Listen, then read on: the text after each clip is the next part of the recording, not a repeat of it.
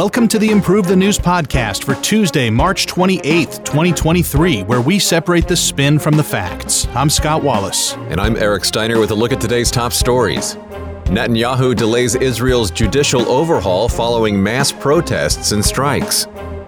NATO condemns Putin's decision to station tactical nuclear weapons in Belarus. Honduras officially cuts diplomatic ties with Taiwan. Trump holds his first 2024 campaign rally in Waco, Texas. First Citizens agrees to buy much of Silicon Valley Bank. U.S. Vice President Kamala Harris arrives in Africa to boost ties. Hong Kong holds its first authorized protest since 2020 under police surveillance. Burkina Faso suspends France 24 broadcasts. The Lebanese government reverses its decision to delay daylight savings. And a new study concludes the world population bomb may never go off as feared. In our top story, news coming from Israel as Netanyahu delays a judicial overhaul. Here are the facts as agreed upon by ABC News, Times of Israel, Al Jazeera, New York Times, CNN, and Yahoo News. Israel's Prime Minister Benjamin Netanyahu on Monday announced that the votes of the two remaining readings of his government's divisive judicial overhaul plan would be delayed until next legislative session, citing the need to reach an agreement to prevent dividing the country. On Saturday night, Netanyahu decided to sack Israel Defense Minister Yoav Gallant after he urged the government to halt its plans to change the country's judiciary, arguing that the internal rift over the legislation had become a threat to national security.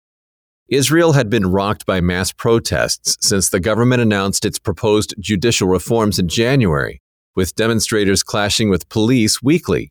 Unrest has recently sparked even within the Israeli army, allegedly weakening the country's military readiness and national cohesion. Following Gallant, the first cabinet minister to disagree with the government and call for more dialogue over the next month, some moderate members of the ruling Likud party have also supported a freeze to the legislation. However, it was unclear whether they would vote against the bill in the Knesset. Over the weekend, hundreds of thousands of Israelis took to the streets across the country to protest against the reforms while several Israeli reservists are refusing to serve and train in opposition to the plans. Protests continued into Monday, with the country's largest trade union calling a general strike. A Monday Knesset session also turned into a dramatic scene, as opposition members of parliament verbally attacked Simcha Rothman, the committee chairman who has shepherded the bill, with cries of shame, shame, and accusations that the bill will be catastrophic for Israel. Well, there you have it. Those are the facts. Let's start our narrative spins with the left narrative from New Statesman. This move by Netanyahu and his most extreme allies shows, despite a legitimate rightward shift in the electorate, the prime minister has less control over his coalition than once thought. Facing scrutiny over bribery and fraud charges, the only way Netanyahu can maintain his power is by ripping apart Israel's long standing democratic institutions and criminalizing judicial dissent we are watching an authoritarian coup unfold in real time. Jerusalem Post gives us a right narrative. Despite the left arguing that these judicial reform plans threaten democracy, the reality is quite the opposite. The self appointed Israeli Supreme Court has autocratic, unchecked powers that allow it to nullify and rewrite democratically enacted laws and policies based on subjective justifications. Consequently, the move is crucial to curb the court's undemocratic excesses and protect the rule of law. We also have a pro Palestine narrative. This comes from Middle East Eye. Though there's much talk from the Israeli left that the country's democracy is under threat, for Palestinians it has never been a democracy. Apartheid and democracy are mutually exclusive, and the only reason Israelis are protesting in the first place is their desire to maintain the system that has oppressed Palestinians for 75 years. And lastly, we have a nerd narrative coming from the Metaculus prediction community. It says there's a 58% chance that Israel will have a national election for Knesset in 2023 that yelling shame, shame at someone, that was a thing in a, a, prominent scene in Game of Thrones, you know, what, five years ago or so. Was that a thing before, or is that a, are they referencing the show? I'm not familiar with public shaming, I guess. It makes you wonder if I'm going to start using it. I think it's cool. you can say it to me whenever I mess, you know, mess something up, a pronunciation or something. Shame, shame, Scott. Shame, shame. Oh. Oh, it works. Want to help us improve the news? Go to improvethenews.org slash pod and take our quick survey and tell us what you think. And now, back to the news. Next up, NATO condemns Putin's decision to station tactical nuclear weapons in Belarus. Here are the facts as agreed upon by Reuters, Sky News, the Associated Press, TASS, the Donetsk News Agency, and Ukrainska Pravda. NATO has slammed the weekend announcement from Vladimir Putin that the Russian president plans to station tactical nuclear weapons in neighboring Belarus. Russia's nuclear rhetoric is dangerous and irresponsible, NATO spokeswoman Oana Lungescu said. NATO is vigilant and we are closely monitoring the situation. We have not seen any changes in Russia's nuclear posture that would lead us to adjust our own. The comments were echoed by U.S. administration officials who told Reuters, We have not seen any reason to adjust our own strategic nuclear posture, nor any indications Russia is preparing to use a nuclear weapon. We remain committed to the collective defense of the NATO alliance.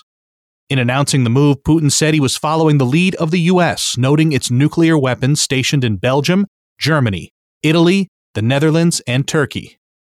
Putin said, We are doing what they have been doing for decades stationing them in certain allied countries, preparing the launch platforms, and training their crews. We are going to do the same thing.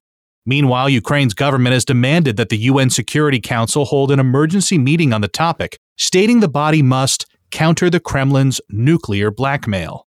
Ukraine's foreign ministry said the permanent members of the UN Security Council have a special responsibility regarding nuclear aggression, adding that the world must be united against someone who endangers the future of human civilization. Elsewhere in the conflict, Ukraine again launched a drone deep into the territory of Russia on Sunday, striking the city of Kireyevsk in the Tula region, roughly 140 miles or 225 kilometers south of Moscow. Russian officials said three civilians were injured in the attack. Meanwhile, a car bomb targeted the police chief of Russian occupied Mariupol, Mikhail Moskvin, on Monday. Moskvin was reported near the vehicle when it exploded and suffered a concussion, but was said to have survived the attack. Elsewhere in Donetsk, pro Russia officials said one civilian was killed in a Ukrainian rocket attack on Monday.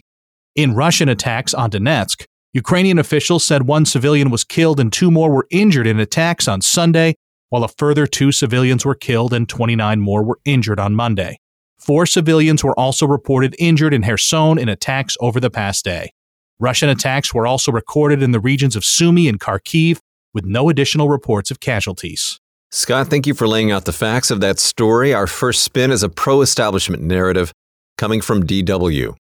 The West must not give in to Putin's nuclear rhetoric. By ratcheting up fear, Putin is hoping we back off and let him have his way in Ukraine. However, doing that would only further embolden the Russian president. We must be firm and resolute in the face of this nuclear blackmail. And the pro Russia narrative comes from TASS. Russia is simply following the lead of the U.S., which for years has stationed nuclear weapons in the territories of its allies. Why should Russia not be inclined to do the same? And the Metaculus prediction community once again giving us a nerd narrative for this story. They say there's a 1.8% chance that Russia will detonate a nuclear weapon in Ukraine before 2024.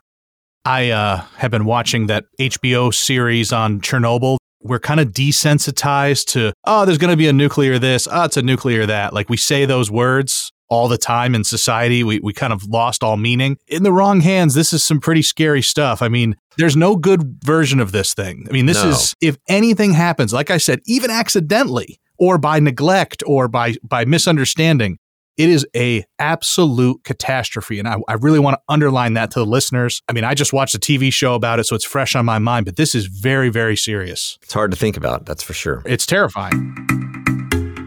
Honduras cuts diplomatic ties with Taiwan and opens relations with China. Here are the facts as agreed upon by Wall Street Journal, CNN, New York Times, New York Post, Daily Mail, and Washington Post.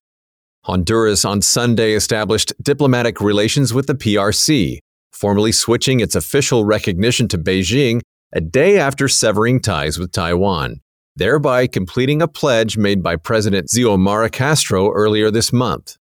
Democratic Socialist Castro, who was elected by a huge margin in 2021, had previously outlined plans to push for improved relations with Beijing in her pre electoral foreign policy manifesto. This announcement comes days before Taiwan's President Tsai Ing wen is set to visit its now two remaining Central American allies, Belize and Guatemala, with the aim of strengthening ties. With the news of Honduras, only 12 nations and the Holy See still recognize the island as self ruled. Honduras is the ninth diplomatic ally that Taiwan has lost to Beijing since pro independence President Tsai took office in May 2016, as the PRC ramps up its efforts to win recognition for its One China policy. The PRC and Taiwan have been struggling for diplomatic recognition since they split amid civil war in 1949, with Beijing claiming the island as part of its territory and rejecting most contacts with countries that maintain formal ties with Taiwan. In response to this shift, the U.S. State Department stressed it would continue to deepen its engagement with Taiwan. Thanks for laying it out for us, Eric. We have an anti China narrative from Focus Taiwan. Honduras has taken this decision because Beijing has expanded its dollar diplomacy so as to isolate Taiwan and suppress its international participation. However, the PRC will neither be able to intimidate the democratic island nor disrupt regional peace and stability. Taiwanese people can count on their diplomatic allies and like minded global partners to defend Taiwan's sovereignty on the international stage. Global Times gives us a pro China narrative. Given the PRC's relevance in today's world, Honduras will not be the last alleged diplomatic ally of Taiwan to cut ties with the island and seek better relations with Beijing. This decision has nothing to do with dollar diplomacy, a practice in which China has never engaged, but everything to do with the sovereign state following its own interests instead of those of the US and Taiwan secessionists.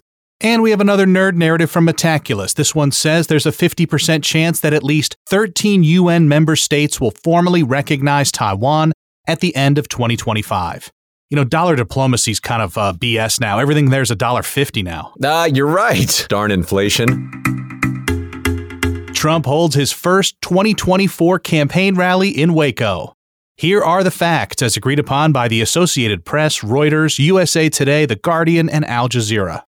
Former President Donald Trump on Saturday took the stage in Waco, Texas for the first rally of his 2024 presidential campaign. During his speech, he railed against a host of investigations into him that are taking place across the country. Trump told his supporters they will be vindicated and proud when the thugs and criminals who are corrupting our justice system will be defeated, discredited, and totally disgraced. Currently, the Manhattan District Attorney's Office is investigating Trump for a bookkeeping error related to his alleged payment of hush funds to an adult film actress prior to the 2016 election, while a federal special counsel is looking into his handling of documents as well as the aftermath of the 2020 election, and Georgia prosecutors are also looking at his actions after the 2020 election. Earlier last week, Trump claimed on social media that the Manhattan district attorney was preparing to arrest him, but no arrest has occurred. The former president also urged his supporters to protest in his favor. Trump also devoted part of his speech to criticism of Florida Governor Ron DeSantis, often seen as Trump's stiffest competition for the Republican presidential nomination. Trump described DeSantis as disloyal and claimed that Florida was doing well before DeSantis became governor. The airport grounds in Waco, where Trump held the rally, sit not far from the site where the FBI raided the Branch Davidians religious sect compound 30 years ago. The raid, which resulted in 86 deaths, is a source of resentment against the government from many far right groups. Trump's campaign denied a connection between the rally and the anniversary. Scott, thank you for the facts of that story. The pro Trump narrative is coming from Daily Caller. Trump made the case for his innocence forcefully in the race of Biden and Democrats, weaponizing the Justice Department to hurt the former president's chances at returning to the White House. The deep state has been colluding against Trump for years, and the next election will be a chance to finally defeat it and preserve the U.S. And the Democratic narrative comes from MSNBC. Trump's rhetoric has dangerously riled up hatred of the U.S. government and those investigating him, even leading to a death threat against Manhattan DA Alvin Bragg. Trump made things worse by choosing Waco, which was a clear message that he aligns with the militia movement and its dangerous anti government conspiracy theories. Trump's recklessness could lead to even more violence. In our next story, First Citizens plans to buy much of Silicon Valley Bank. Here are the facts as agreed upon by Fox News, ABC News, Bloomberg, and CNBC. The Federal Deposit Insurance Corporation, or FDIC, on Sunday announced that First Citizens Bank and Trust, or First Citizens, has agreed to purchase the deposits and loans of the failed Silicon Valley Bank, or SVB. First Citizens will buy SVB's Silicon Valley Bridge Bank for about $72 billion, including its National Association's assets for a discounted price of $16.5 billion. SVB's 17 branches are set to reopen on Monday as new branches of First Citizens. After failing in its first attempt to auction off bits of SVB, the FDIC moved to allow bidders to submit separate offers for the bank and its subsidiary. Even with First Citizens' purchase, approximately $90 billion in securities and other assets await disposition. As part of the purchase agreement, the FDIC agreed to a loss share transaction and will absorb a portion of the losses on the acquisition. The clause is projected to maximize recoveries by keeping them in the private sector and minimize disruptions for loan customers. Many have been stunned by First Citizens acquisition, though the bank has a history of bailing out troubled competitors. Since 2009, the country's 30th largest bank has acquired at least 20 FDIC assisted institutions. In light of the transaction, in which the FDIC received equity appreciation rights in First Citizens bank shares, First Citizens stock soared 45% during Monday morning trading. All right, narrative A on this story comes from Vox. While this acquisition may not seem like one in the traditional sense, it's still a bailout. These banking institutions got in over their heads and collapsed. The customers of those banks are still getting their money from somewhere, which is partly at the expense of taxpayers and partly the finance industry. So while we call it protecting the consumer, it's ultimately a bailout, just disguised by another name. Narrative B comes from Vanity Fair. There are certainly questions to be answered surrounding how this collapse occurred in the first place, but that doesn't mean the government response is unethical. This is not a bailout, as the FDIC ensured a private entity would pay for it. No federal money is being used other than the highly praised $250,000 FDIC insurance policy. So, talk about taxpayers bailing out big banks should be nipped in the bud, as Barney Fife would say. That's where nip in the bud came from, do you think? That's uh, it's a Barney No. Fifeism? Or do you think that was around before? That was around before, but he certainly uh, made it a big deal. U.S. Vice President Harris begins her Africa trip. Here are the facts, as agreed upon by Daily Mail, DW, TRT World, Ghana Business News, News Ghana, and Al Jazeera.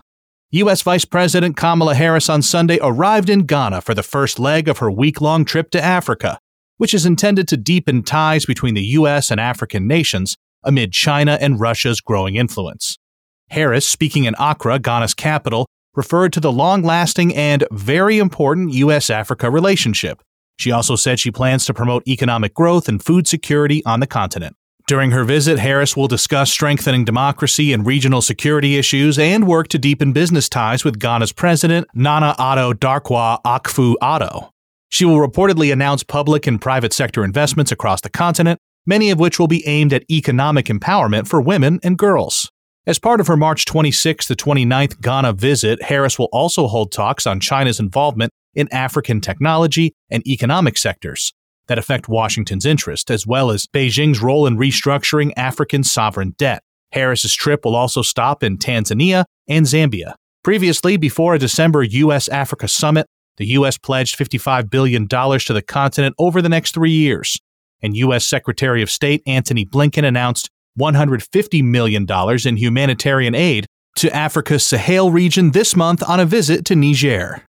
Thank you, Scott, for the facts of that story. Global Times brings us the establishment critical narrative.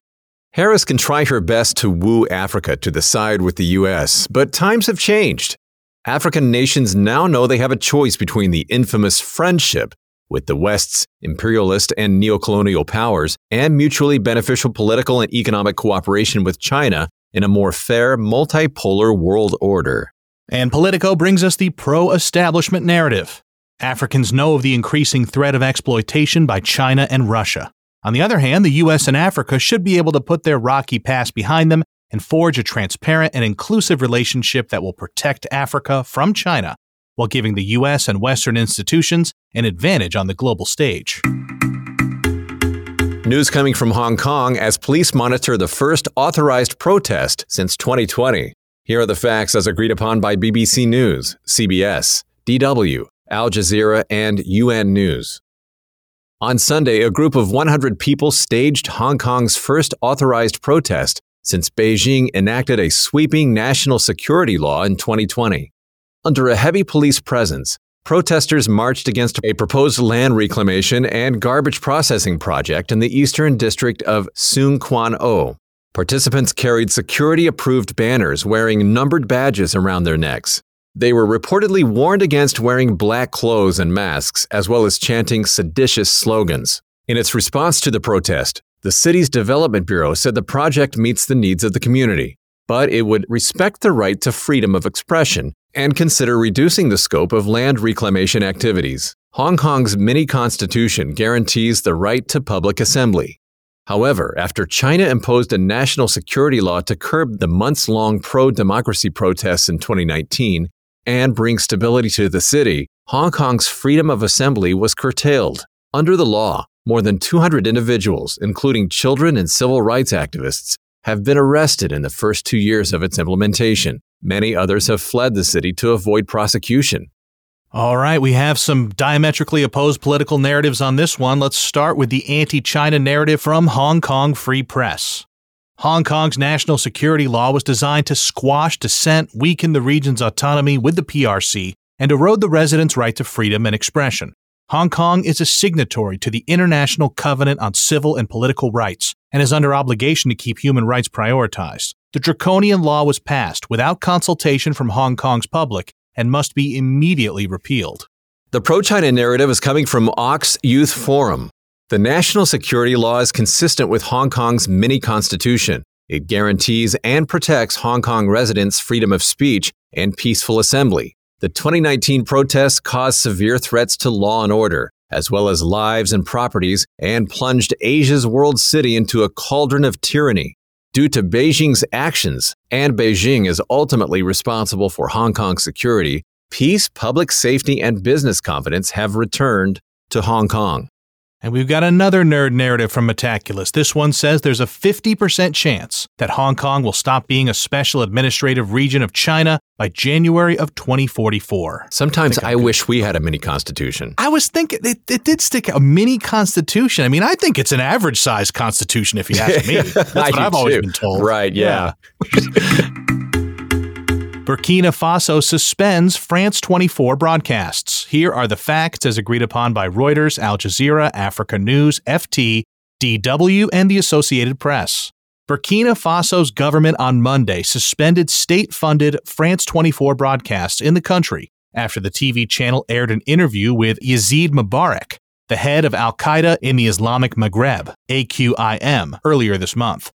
This comes as relations between Paris and Ouagadougou have collapsed since the military took over Burkina Faso last October, with the junta rescinding a military deal and giving France one month to withdraw its troops in January this year. France 24, which has also been suspended in Mali for a year, relayed on March 6th written answers from the leader of the AQIM to some 15 questions put by its journalist, Wassim Nasr. In the interview, Mebrak stated that the withdrawal of French troops from both Burkina Faso and Mali was a victory for his group. He also described the Russian private military Wagner Group as a colonial force in the region. Radio France Internationale has also been suspended in Burkina Faso since December on allegations that the media outlet had disseminated a message of intimidation attributed to a terrorist chief. Jihadist insurgency linked to Al Qaeda and the so called Islamic State group have unsettled the once peaceful West African country of Burkina Faso for seven years, killing thousands and displacing around 2 million people. All right, those were the facts. Our first spin is narrative A, coming from RT. As if France failing to help its former colonies fight jihadist insurgency wasn't enough, now its state owned France 24 media outlet is unacceptably acting as the mouthpiece for dangerous terrorists threatening Burkina Faso and its people by giving a platform to jihadist groups. Burkina Faso's government had no choice but to suspend France 24 in order to maintain stability in the country. And straight from the horse's mouth, we have narrative B from France 24. Burkina Faso's government is making outrageous and defamatory remarks regarding France 24 and mischaracterizing the network's broadcast of its interview with Abu Obaida Youssef al Annabi, The country has a history of suppressing journalists and curbing press freedom, and it should not suspend channels without notice. In our next story, news from Lebanon as the government reverses its decision of delaying daylight savings. Here are the facts as agreed upon by The National, Al Jazeera, Associated Press, and Reuters. Lebanese caretaker Prime Minister Najib Mikati on Monday reversed his decision to delay daylight savings time in Lebanon until the end of the holy month of Ramadan, announcing that clocks would go forward by one hour overnight on Wednesday after confusion engulfed the country. Usually, Lebanon enters daylight savings on the last Sunday in March, which aligns with most European countries. However, the government had decided to delay this so that Muslims could break their Ramadan fast an hour earlier, sparking a controversy that quickly drew sectarian undertones. Some institutions implemented the last minute change while others refused, resulting in the country having two different time zones. Many Christian politicians and the Maronite Church are among those who rejected to comply with the decision. Lebanon's education minister, Abbas Halabi, had said on Sunday schools would operate on daylight savings time, which would have gone against the government's decision, leading to more confusion. Many outlets reported that Mikati's month long postponement was influenced by a meeting he had with Parliament Speaker Nabih Berri, prompting the Lebanese Christian leadership to accuse the two Muslim leaders of exploiting the presidential vacuum. The session came as Lebanon's economic crisis continues to deepen, with the country's currency hitting a new low on the parallel market earlier this month, reaching 100,000 Lebanese pounds to the dollar. Lebanon is also currently without a government or president, which is reserved for a Maronite Christian due to political infighting. Al Sharq al Awsat brings us narrative A.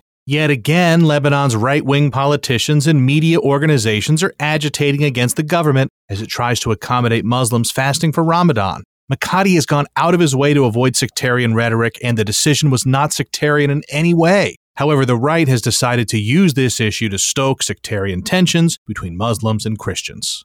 Narrative B is coming from IBC Group. The government tried to isolate Lebanon from the rest of the world by interfering with daylight savings, but Thankfully, agitation against the decision has succeeded. While it is technically possible for a country to delay daylight savings, this decision requires approval from an international body. Lebanon will need a stronger president to counteract Berri and Mikati's meddling. And narrative C comes from the national news. As Lebanon's economic crisis continues to deteriorate into its fourth year, the government stokes sectarian divisions to distract the public from its total incompetence and corruption. Berri and Mikati knew that this decision would cause serious problems, both logistically and socially. Yet, as the lira's value plunges, the Lebanese people are bickering amongst themselves over what time it is. Lebanon's political class truly has no shame in what it will do to distract people from its greed. This story also features a nerd narrative coming from the Metaculus prediction community. It says there's a 50% chance that there will cease to be Maronite president of Lebanon, a Sunni prime minister of Lebanon, or a Shia Speaker of Parliament of Lebanon by March 2031. And our final story the world's population bomb may never explode. Here are the facts as agreed upon by Sky News, Earth for All, UN News, Science Blog, Guardian, and the World Economic Forum. A study commissioned by the Club of Rome, published Monday, reported the world population could peak at 8.6 billion in 2050 before declining rapidly to 7 billion in the year 2100 based on current economic trends. The study estimates the population could even peak at 8.5 billion in 2040 before declining to around 6 billion by 2100 if extreme poverty is eliminated and economic development is accelerated through an unprecedented investment in poverty amelioration. This contrasts with the 2022 UN forecasts, which projected the global population to reach 9.7 billion in 2050, peaking at 10.4 billion during the 2080s. In addition, researchers said luxury carbon and biosphere consumption among the world's richest 10% and not population size destabilizes the planet and is the prime driver behind climate change. Despite the implication that a feared global population bomb may not go off, researchers warn that a declining population alone will not solve the planet's environmental problems or prevent it from ecological or total climate collapse unless the current development paradigm of overconsumption and overproduction is addressed. The latest forecasts come after the world's population passed the 8 billion mark in November of 2022. More than half of the global population lives in seven countries China, India, the US, Indonesia, Pakistan, Nigeria, and Brazil. Thank you, Scott, for those facts. We have a couple of spins beginning with narrative A coming from New York Times. Slowing population growth does not pose an existential threat to the planet. In fact, it brings many economic and environmental benefits to a world struggling with the threat of climate change. A rapidly growing population just creates more pressure on the natural environment and man made infrastructure alike. Narrative B comes from the Washington Post. Overpopulation is an overstated problem. We can't solve our climate change or environmental issues by having fewer babies. With fewer people around, who will come up with the next world bending ideas? Despite popular rhetoric, overpopulation isn't the threat. Stagnating birth rates, which don't just represent a crisis for a specific country but are an existential threat to the entire planet, are. Narrative C is coming from ungeneva.org. More than half of the global population increase between now and 2100 will occur in low or lower middle income countries. We can't expect those countries to make the necessary investments to provide for their growing populations. It's up to the rest of the world to bridge wealth inequality between the global haves and have nots to make sure marginalized countries can provide their populations with a good quality of life. While there might not be a global population bomb, there will certainly be a global population imbalance. And the nerd narrative comes from Metaculus. This says there's a 50% chance that it would take at least 855 years to recover the population above 1 billion again if the human population declines to fewer than 100 million, according to the Metaculus prediction community.